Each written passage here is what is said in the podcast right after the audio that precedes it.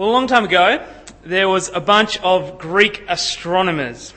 They all believed that the Earth was at the center of the solar system, and all the planets and the sun revolved around the Earth.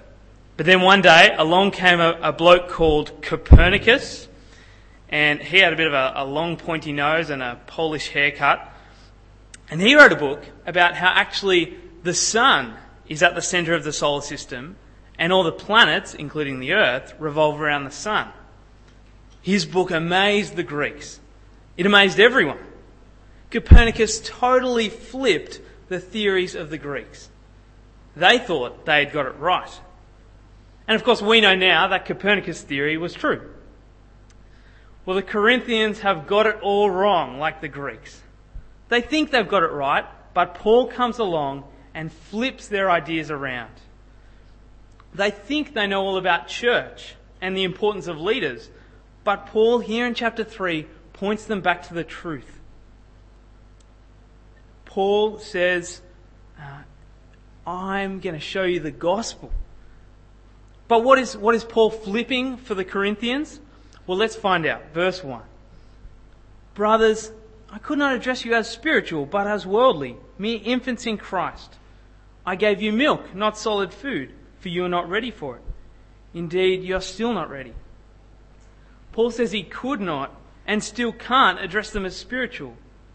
Now, we learned last week what it means to be spiritual. To be filled with the Spirit is to value and understand the things of God. And the week before that, in chapter 1, we saw that their worldly attitudes and their problems of division in the church are coming from the one underlying issue. They don't fully understand the gospel. Knowing the gospel drives all of Paul's thoughts, including the discussion of church leaders here in chapter 3. And you know that problem of, of one saying, I follow Paul, and another saying, I follow Apollos, it's back here again in chapter 3. Not understanding the gospel has led to the Corinthian church quarreling over leaders. Now they're acting like the world around them. Verse 3 You are still worldly. For since there is jealousy and quarreling among you, are you not worldly? Are you not acting like mere men? For when one says, I follow Paul, and another, I follow Apollos, are you not mere men? Now, belonging to a, a, leader or a speaker was kind of the done thing for the people of that world. Everyone belonged to or followed someone, whether it was a philosopher or a comedian, kind of like how we follow rock stars and footy teams. The Corinthians are doing the same with their church leaders. But Paul reminds them that he, Apollos, and Cephas are just men. They're missing the big picture. Like the Greeks had to realize that the planets revolved around the sun, so too the Corinthians have three things that they need to realize. Realization number one is to realize that leaders are only servants. Their view of leaders is all mucked up. So that's the first thing that Paul tackles. Verse 5. What, after all, is Apollos? And what is Paul? Only servants through whom you came to believe, as the Lord had assigned to each his task. I planted the seed, Apollos watered it, but God made it grow.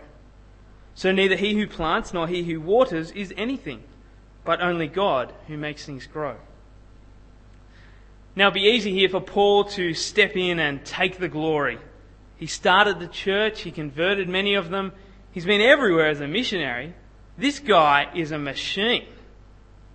But no, no, he says, what are we? Only servants assigned a task. I planted the seed, Apollos watered it, but God made it grow. In the church, leaders are only servants. The flip here is that the Corinthians have put higher value on one leader, but Paul says, and the gospel says, leaders are just servants. And he illustrates that with the image of the plant one sowing, one watering. Now, uh, if you've ever planted anything, you know that there's certain things you've got control over. You can put the seed in the ground, you can water the soil, you can give it sunlight. But if God doesn't want that plant to grow, well, it's not going to grow. Paul makes that same parallel with the growth of the church. Men sow and water teach and train, but the growing part, that's up to God. God growing us is helping us to know Christ more, to value Christ and Him crucified by the work of the Spirit. Now, Paul is talking specifically about church leaders, and you can tell that by naming, by him naming himself, Apollos and Peter. So any glory that the Corinthians thought that these leaders had is relinquished. They are servants. Even in comparing them to farmers or gardeners seems to be unheard of. Where public speakers and philosophers of the age attain such high status, so too in the Greco-Roman world, to call a leader a farmer seems to be an insult. Of course, to call someone a farmer these days is a great compliment. But Paul makes it clear that it is God and only God who makes things grow. The leaders are but servants, helpers, co-workers. Verse 9, for we are God's fellow workers. You are God's field, God's building. Leaders are serving God in His work of saving people. But this is where we see Paul shift his focus, move towards his second flip. You are God's field. You are God's building. Because of the gospel, leaders are servants and the church is precious. Realization number two is to realize the church is precious. You see, leaders are nothing. Well, nothing when compared to the church. Paul is challenging their view of leaders because they're missing what's really important. But it's important here to clarify that uh, just because that, that just because leaders are servants, they still have their purpose. They still have the task assigned to them. Whether it's the planting or the watering, preaching a church or leading a growth group, they're still fellow workers with God, meaning they have a responsibility to do their job well. And changing to the building, the, the building a temple imagery, uh, Paul begins to outline that responsibility. Verse 10 By the grace God has given me, I laid a foundation as an expert builder and someone else is building on it. But each one should be careful how he builds. Now, it can seem a bit strange at this point. Having spent the last five verses downplaying the position of leaders, he starts warning them that they need to be careful how they build. And he goes on to say how important that building is. Well, why is that? Well, it's because the church is so precious. Think Think if you were building your dream home. You know that the guys who build it, they don't own the house. They're just kind of hired to help. But you don't want them to do a dodgy job. You don't want them to cut the corners. You don't want to, them to get away with the minimum work. You want the builders who will be careful with every job. Who will do their best, whether it's the bricklaying or the plumbing or the wiring. You want it done expertly because it's important to you. It's your dream home. Well, God is the same with His church. Leaders are servants, but in the task they have assigned to them, God wants them to do it well. Paul began building as an expert, building with the gospel, the grace of God. And to anyone else who builds on it, he says in verse 11, no one can lay any foundation other than the one already laid, which is Christ Jesus. It must be the same with us. As we grow and mature as Christians, we have our foundation firm in Jesus. Everything we do and teach and learn must have its root in the gospel. As we learn to know Christ more and more, we actually don't ever move on from Christ. Christ crucified is our foundation. However, he who builds on top of that foundation must be careful. Whoever it is has a choice to how well they build. Verse 12 If any man builds on this foundation using gold, silver, costly stones, wood, hay, or straw, now you can see that the, the uh, materials are in descending order of value. Um, Paul is kind of painting this picture here that the leaders of the church are the builders. They can build well with gold, silver, and costly stones, or they can build poorly with wood, hay, or straw. Either way, the work of the leaders will be tested. Verse 13. His work will be shown for what it is, because the day will bring it to light.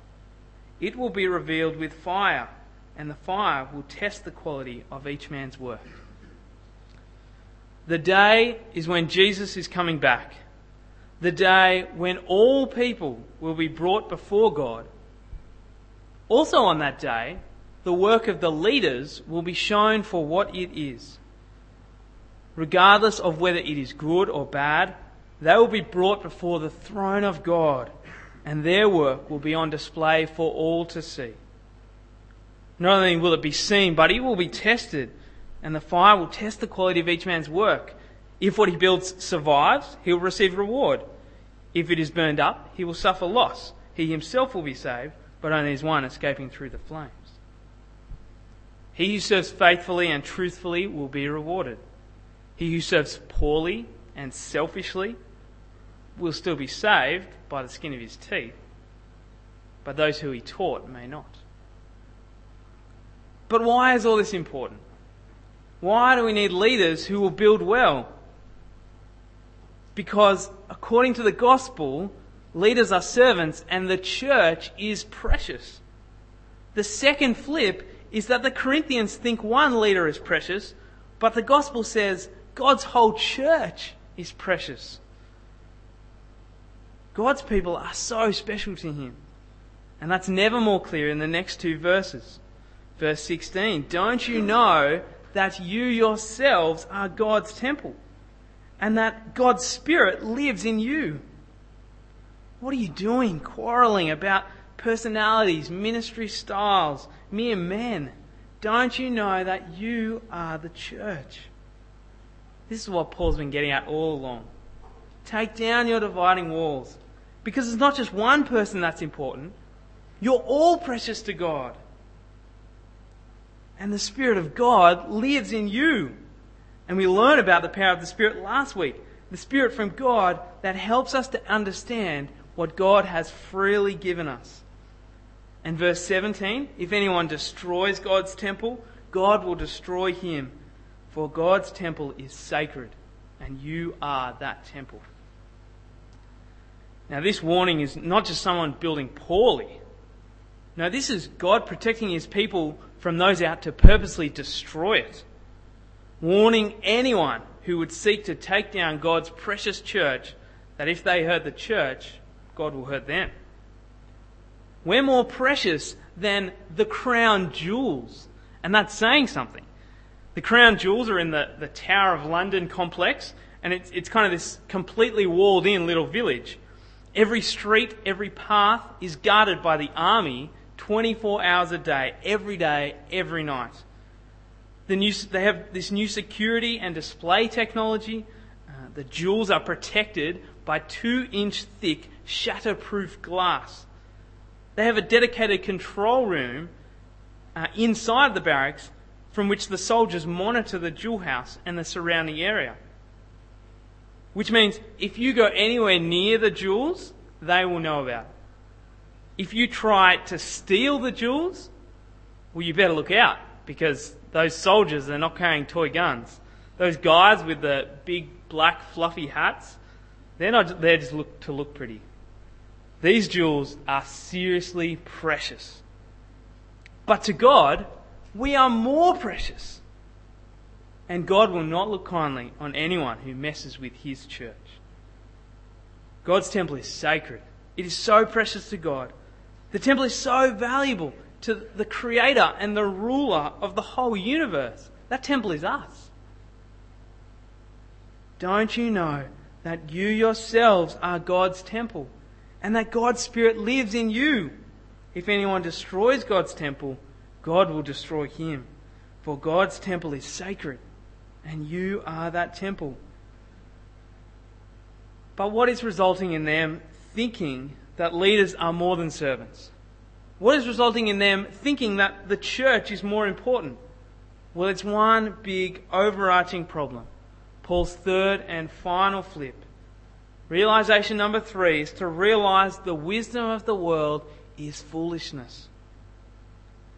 This has been Paul's argument in all three chapters so far wisdom versus foolishness. What the world sees as wise, God says is foolish. The Corinthians think they are wise, and to the world they are wise, because they want impressiveness and cleverness. But to God, it's all foolishness. They're so caught up in being impressive, they're in danger of missing God's wisdom, because God's wisdom and the world's wisdom are not the same. Verse 18 Do not deceive yourselves. If any one of you thinks he is wise by the standards of this age, he should become a fool so that he may become wise. For the wisdom of the world is foolishness in God's sight. God clearly thinks that the wisdom of the world is foolish. Like we saw two weeks ago, the wisdom of the world is having impressive ideas, cleverness, letters after your name, getting 99 in your ATAR, which, by the way, are okay things to have, but no matter how smart, clever, hard-working one is, none of it helps you value God's wisdom. So the Corinthians seeking worldly wisdom, valuing just one leader and putting him on a pedestal, that's foolish. It is because they are thinking this way that Paul had to do the first two flips at all. Because they are worldly in their thinking, they had their view of leaders all wrong and their view of church all wrong. Anyway, getting hung up over just one leader is so silly because they have it all. Through Christ and only Christ, the church has everything. Verse 21 So then, no more boasting about men. All things are yours, whether Paul or Apollos or Cephas or the world or life or death or the present or the future, all are yours. They don't need to worry about valuing just one man because they have everything. They're wasting their time arguing over Paul, Apollos, and Peter because they all belong to the church. Why argue over one? If you belong to the church, you've got all three. They don't need to worry about life or death or the present or the future. All is theirs. All is ours. Why? Because in verse 23, because we are of Christ and Christ is of God. The message of the cross is the power of God, the gospel that saves. Because of that, he has done he has done everything. And so we now have everything. We have life and life to the full. We don't have to worry about death because Jesus has defeated death. And so now we have a promise of eternal life. We're forgiven for all that, all that we've done wrong. We can have a relationship with God. If we are in Christ, then we have everything by His grace, not our own efforts. This is true wisdom. Wisdom worth pursuing. Paul wants us to start thinking the way God does. Paul has flipped things back the way they should be, like Copernicus did, to help the Corinthians see that they have their view of church the wrong way round. Leaders are not to be placed on a pedestal. No, because of the gospel, leaders are servants and the church is precious. So, how does this shape our attitude towards church? your attitude towards God's people? we need to realize that leaders are only servants. And chapter 4, verse 1 sums that up pretty nicely. So then, men ought to regard us as servants of Christ. Let's be clear on the place of our leaders.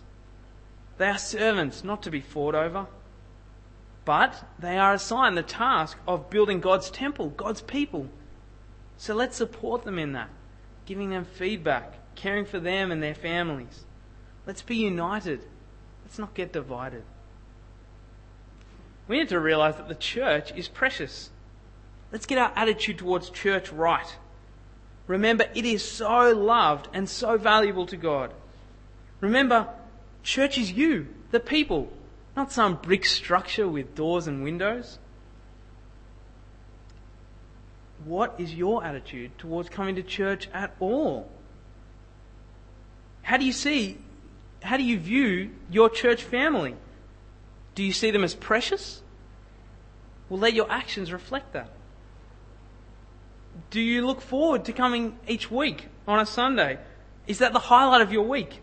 Or do you do it just because it's the right thing to do and you're happy to get here a bit late and leave a bit early? Or maybe you're happy to come, but sometimes you'd rather just sleep in. How about growth groups? If it's all about the people, then shouldn't we be wanting to encourage each other, each other more than just once a week at church? And mobsters, do you book Friday nights as busy every week? Or is mob just what you do when there's not a party or a concert or a footy match? However, we meet with God's people, we need to remember that we are God's temple. It's not just a social event. We are God's sacred people. I hope that you love being here each week. I hope that you want to be here each week. I hope that you pray about what's going on here each week.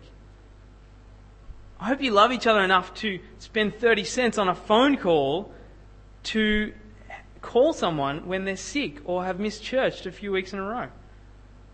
We are the crown jewels of the creator of the universe. And finally, we need to realize the wisdom of the world is foolishness. Don't get caught up trying to achieve status and wisdom in this world. It's not what saves you.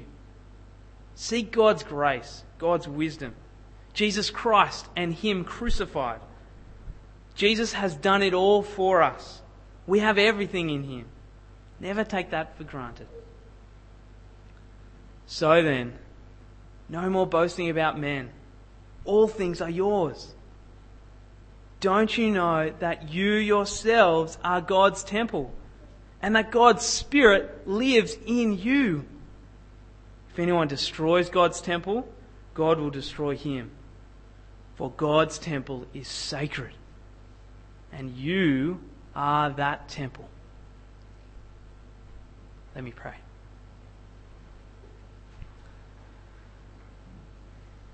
Heavenly Father, we praise you as our Lord and Creator.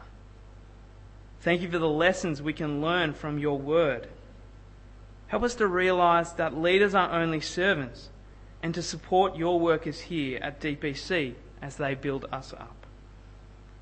Help us to realize that we, your church, are your crown jewels. May we take meeting together seriously and love each other accordingly. Help us to realize the wisdom of the world is foolishness. May we not pursue cleverness as a way of trying to save ourselves, but instead lean on your grace. Thank you for Jesus and all that he did for us. And we pray in his name. Amen.